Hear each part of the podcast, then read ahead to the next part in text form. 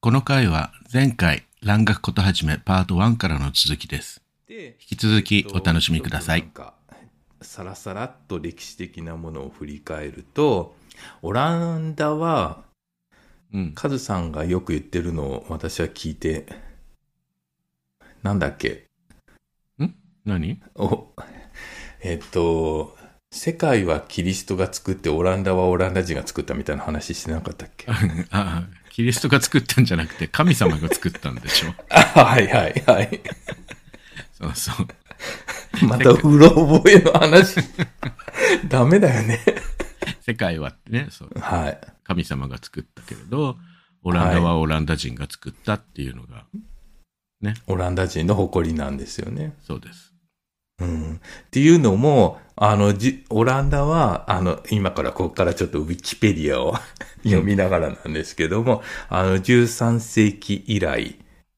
干拓によって、えー国をどんどん広げていきましたと。はいはい。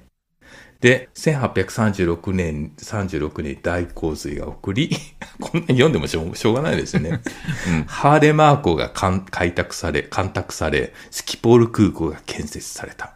うんスキポール空港、スキポールって、えっ、と、オランダ語的な意味は、うん あの船の地獄はい、あ、墓場じゃないまあまあ墓場でも同じようなもんスキップ、スキップホールですよね。スキップが船で、うんホールが墓場かなん かで、だからあホルのホルが地獄だったらうん、ヘル船が、あの、その、あの、ニッチもサッチもいた、行かなくなって、えっと、な座礁するそうっていうような意味からスキポールっていう、もともとはだから湿地だったんですよね。そうあそこはもともと内海だったんですそうですよね。うんで、標準の、 何海、えっ、と、低いんですよねあ。 なんだっけ、海そ海れ面。下 はい。海面下なんですよね。もうダメだね。そうそう。オラン あの、スキポール空港があるところはね、あそこも海面下なんですよ。ハーグだってそうだし、うん。だから、我々が住んでるオランダの西部の方は、。はい は微い。妙に海面下なんだよね、ずっそうですよね。と。国土の3分の1ぐらいが海面下にあるんだよね。うん確かで、それを、干拓の上で一番重要になったのが、その大堤防という、うん。あの、堤防ですよね。うん締め切り大堤防。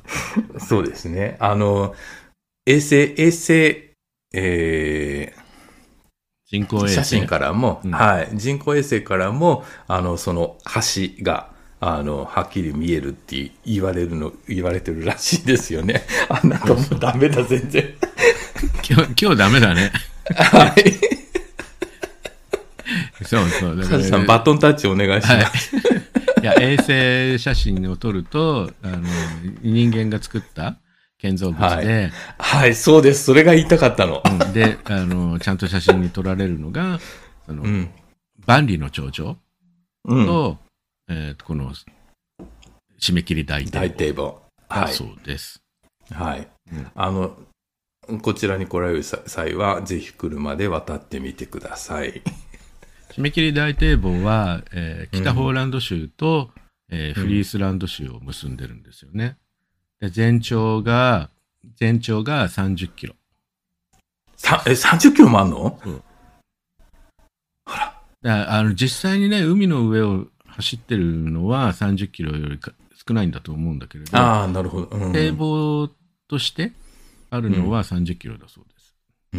うん、これね、一回冬に行った時にすごい感動したんですけども、あの、例えばそのアムステルダムの方から北に向かっていく時、うん左手が海じゃないですか。うんで、右手は堤防で、あの、しき仕切られた、えー海水じゃない。うん、だから宇宙民になってるのねうん。淡で水すよ化ねさ。れてるの、うん。そしたら、その、その時ってすごい寒い、寒い冬で、うん湖とかは全部凍ってて、その右手の内海の方は、もう全部凍ってるんですよ。うんでしかも凍ってるっていうのも、こう波が、こう、その内海でもやっぱり波があるから、波がこうザバーンって来た、そのままなんか固まってるっていう感じですごいうんダイナミックな、あの、氷を右手に見ながら、左手は普通に海なんでうん、凍ってないんですよね。うんだからそのなんかこう、あの、差を見ながらその堤防をずっと何十キロも行くっていうのが感動した覚えがありますよね。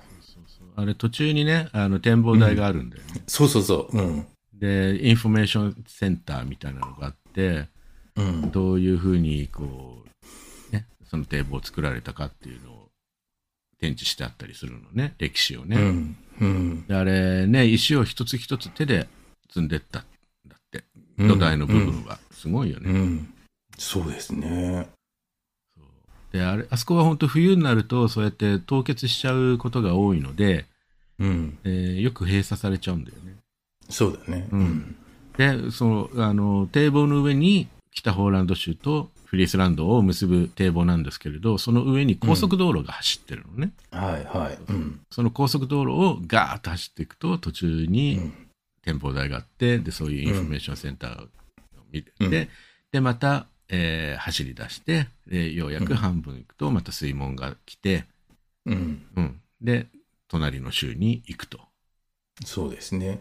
いう感じ、まあ、これは本当に、あの、ちょっと、あの、来られた方は見てほしい景色ではありますよね。これと同じようなのがね南のさっき話にしてたゼーランドにもあって、はであい。れはデルタ計画っていうね、はい。えー締めに北の締め切り大堤防よりもうちょっと新しいんだけれど、そうですね。はい。ここも結構すごいですよ海の上を走ってる高速道路と、うんねバイパスで、そうですうね。んこういうのを見るとやっぱりすごくこうオランダっぽいなって思うよね。うんちょっと話それますけども、うんえっと、オランダといえば風車うんですよね。はい、で、私、風車って、あの、マスタードとか、あの、小麦粉とか引いてるんだと思ったんですけども、ここの風車って違うんですよね。うん、違うとはうんとね、あの、目的は、うんと、15世紀以降、産業革命の影響により、その役目を終えるま、終えるまで、主に干拓地の排水を目的にた建てられていた。ああそれは常識でしょう。あ、そう、 そうなんだ。 え、それはオランダの常識だよ。僕はてっきりあの、マスタードとか粉引いてんのかと思ってた。 違うよ。風車は必ずあの水辺にあるんです、オランダには。ああ、なるほど。風車ってすごいこう複雑な作りになってて、で、うん外側からだとね、本当外側でこう、家に羽がついてるのしか見えないけれど、あの中に入ると、はいはいはい。そう杭と、うえっん。と、歯車がすごくこう複雑にから、あのはいはいはい。うん絡ませらだれかてら回りながらそれが、うん。そう。で、一一番外には、えーその歯車と、あれが、あの、水車が連動してるんですよ。水車がくっつけられてるの。で、その水車、ん風の力で風車を回して、で、動力を歯車得意で下に渡して、で、そうのん最後のところで水車を回して、で、コントロールすると。うん。そう、水を低いところから高いところへ上げて。僕でもね、残雪関数ってあの有名な風風車のとこあるじゃないですか。うん。あそこの、あの、見せてるところの内部って、うんあの、マスタード引いてて、うん。で、あそこでマスタード売ってるじゃないですか。 売ってる。あとその他の風車だと、あの、材木を作ってんで、風車の動力を利用して、あーはいはいうんえっと風車のその杭と 歯車に、ノコギリが内部でついてるんです。はいはいはいそ。れで、あの、あーそういう風車あ僕はでもあ、あれを見て、てっきりあの、風車はマスタードを引いてるんだと思ってま した。そうそう。だから、何せっかくできた、取られた、えっと動力をそのままにしとくのはもったいないっていうことで、うんでそれに、ね、その杭と歯車で、えーうんその先に、えー例えばう石臼をくっつけて、はい。キネと薄みたいなのでね。そううんでマスタはいードを引いたりとか、こくうん粉を作ったりとか残雪関数には染料をねあのつけて作ってるあれもあるでしょ風車もあるでしょ染料染料うん絵の具とかのああ、そうなんだ。あ、うんあーはいはい。うん。あの動力を利用して、でそういったものを作ってたわけ、こ工業化していったわけ、うんでも、主目的は排水。そう排水っていうか、あの、はい。そうです主目的は排水ですそこ私は、今回初めて、ああの、学ばせていただきました。 嘘。だから、恥ずかしいね。だからオランダの風車って必ず水辺にあるの。ねだからう、んうんうんうん。それは確かにそう。うん。例えばさ、日本にも、あのーけ結構ね、いろんなところにオランダ風の風車が建てられてるんだけれど、うん。水辺にないからすごい違和感があるんですよ。見てると。ああ、なるほどね。んはいはい。ああ、でもそうだね、うんフランスとかも風車あるけど、たフランスとかも結構水辺だよね。ギリシャとかはどうなのかね。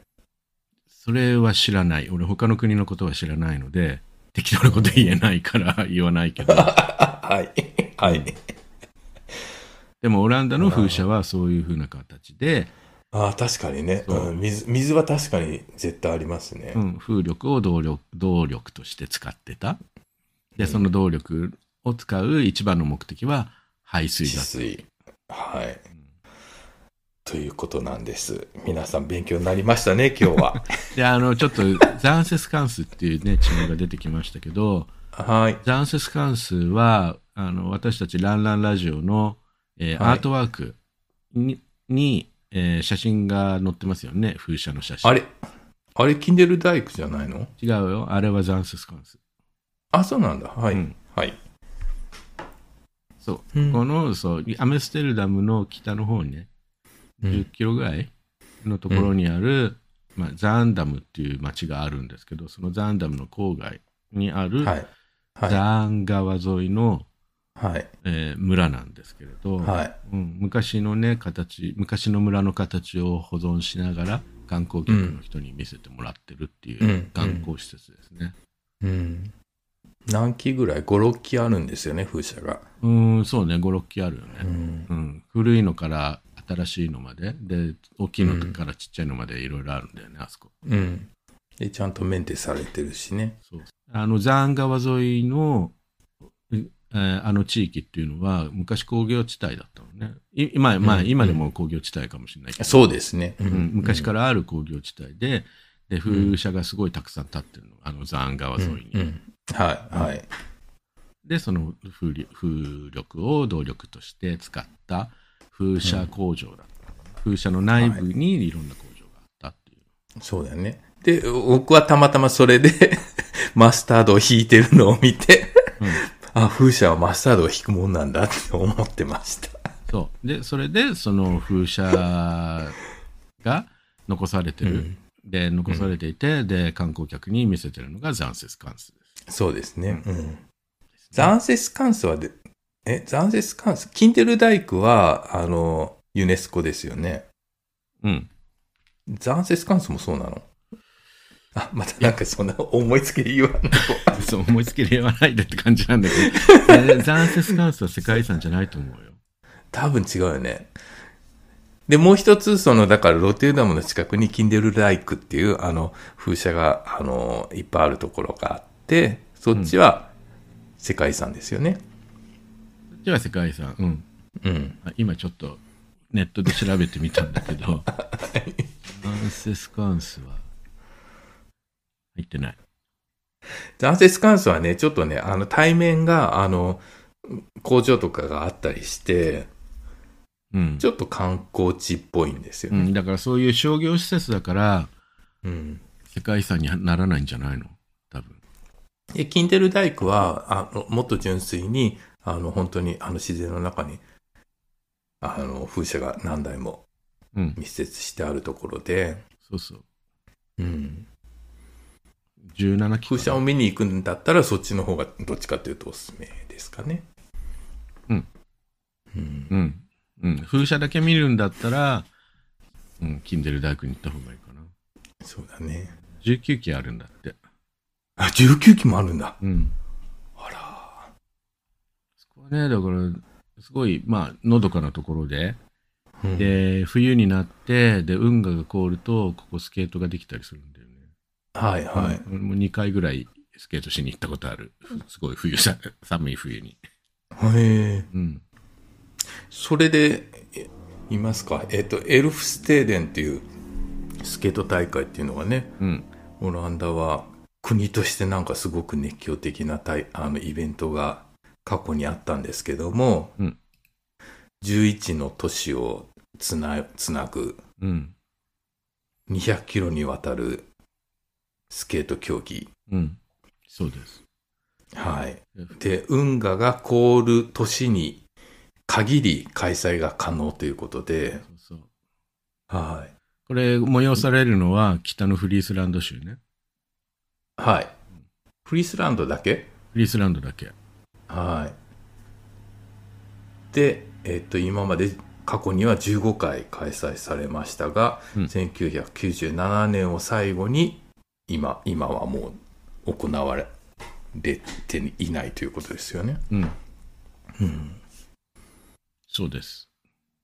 はい。っていうのは、なんで開催されてないかっていうと、氷が張らなくなっちゃったから。もう説明ダメだわ、やっぱり。でそうですね。うんだからその、あの自然のものなんで、運河が凍らないとできないんですよね。そうです。運河も、はでこのエルフレス・ステーデントットっていう、そのスケート大会を催すには、い。うん。 200キロの全行程で氷の厚さが15センチ以上にならないと、はい。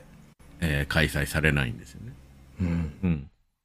うん、全行程200キロで均一均一もしくはそれ以上に、うん、う15んセンチ以上に氷が厚くならないとうん安全面で問題があるので開催されない。うんうんで最近は地球温暖化に伴って、うんえー冬がそんなに寒くなくなってしまったのでもうこのはい。ねエルフステーデントークトっていうのがもう要請なくなってるんだけれど、うんうん毎年ねちょこっと寒くなるとでフリースランドで氷、運河に氷がはじね張り始めると今年はできるかもしれない、今年はできるかもしれないってすごくこうねオランダ人期待するんだけれどいうん残念ながら97年以降ずっとできてないでねえもこの先できないんじゃないかっていう悲観も論うの多方分ちょがっと厳しい。う大んきいですねうんうんあれね、多分ね、運河が凍るっていうのは結構頻繁に、きょ去年とかでも結構運河の上で、あちこちのアムステルダムとかでも、うんあのスケートすするぐらいには凍るんですけど、うんあの一番ネックは橋の下とか、そうそうそううんあの辺がダメなんですよね。うん、そうですね。で、だからに、うん200キロね、全部が凍らないといけないわけでしょ。で、それも絶対難しいよ。うんうん。ちょっとでも薄くなるとね。うんで、過去の参加者っていうのは何千、千何人何千人とか、それぐらいの規模で、うんね、スケーターの人たちが出てくるわけだから、うんそ、そういった人たちがみんないっぺんに氷の上に乗るわけだかうん、そうだよね。ら、ね、かなりこう、うん氷が厚くなるとうん危険。で、これ1986年には、その当時皇太子だったうん今の国王、ウィレム・アレクサンダー国王も、うんえー匿名で参加した。マジで だから、ぜ乾燥したの完走したの。アレクサンダーもだからね、すごい若いね。頃で大学生時代だったんじゃないかな、確か。うん、で、そうなんですよ。匿名で参加して、うんうん、で、ゴール地点で女王が待ち構えてて、うん前女王のベアトリックス女王ねはい。待ち構えていてゴールした時にこう抱きしめて感動的なゴールっていうへえ。のが しょっちゅう冬になると出てくるよ、あ、そうなんだ。うんうんテレビ見てるとね、うん。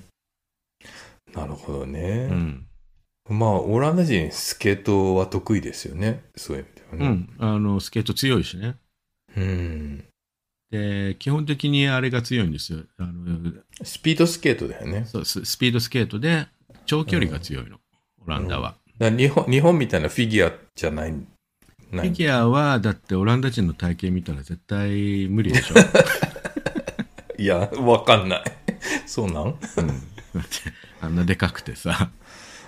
なんかね、い今でもね、清水、清水っていたじゃないですか。はいはい日本。うん500メートルだったっけ、短距離のね、スペシャリスト。ああ、種目は覚えてないけど、あい今今でも清水、清水っていう、なんかみんな言言ってますよ。うん、そう、だからオランダ人は本当長距離が強いんだけれど、日本って短距離が強いんだよ。強かったんだよね。うんうん今も強いかな。うんで、オランダ人から見てると、本当あの、日本人があの瞬発的にバーッとそうそうそう。素晴らい。しいって言って、で、今ではまたね、あの、すごい研究して、で、オランダはちょ、短距離もすごい強くなったんだよね。うんあれはでも日本が刺激したんだって。ああ、なるほどねう。ん。うんスケートをね、語らせると結構、オランダ人うるさいよね。 うるさいよね。ううんんまあ、うるうるさいけど、だからそのアイスダンスとかじゃなくて、 あのだから、フィギュアは全然ダメ。ね、あの、ななんだっけ、あの、最近結結婚した人、ハブさんハブさんじゃなくて、羽生さん。羽生さん。 多分、羽生さんとかは誰も知らないと思う ね、こっちだのって、人フは。ィギュアスケート全然人気ないもん。ね。でも、清水は、清水は清水、清水ってなんかすごい愛されてんの。それだからスピードスケートの選手だ。うん不思議です。でもこの間の、んオリンピックはい。前回の東京オリンピックで、なんか、何年ぶりに、何十年ぶりに、えっ、と、フィギュアスケートの女子が、オオランダ人選手が、えー参加したっていうのがあって、はい結構なニュースになってたよ。うん。うん。でも、うん成績的になんはかそうい全うダンス然良くなかった。ああ。女子。女子フィギュア。ア。伊藤みどりさんのやつ古くない い時代が、時代がね。くらなんでもさ伊藤みどりですかえーだって伊藤みどりさんの、ああ、そっか、浅、浅田さんとかい たな。そうですね、はい。古すぎなんかすごく、 すごく長くなってますけど、 そうだねどうしましょう、この後そろそろの流れはこの辺で。だよね。ああと好きな街の話とかしたかったんですけどね。じゃあ好きな街はまたね、ままたた次の回というか、またのあの、蘭学ことはじめのコーナーでやりましょう。それではそろそろこの辺で。はい。えー、ランランラジオではお便りをお待ちしています。番組の感想、カズと政治へのメッセージ、オランダについてのご質問など何でもどうぞ。お便りはフォームやメールでお送りください。宛先は概要欄に記載してあります。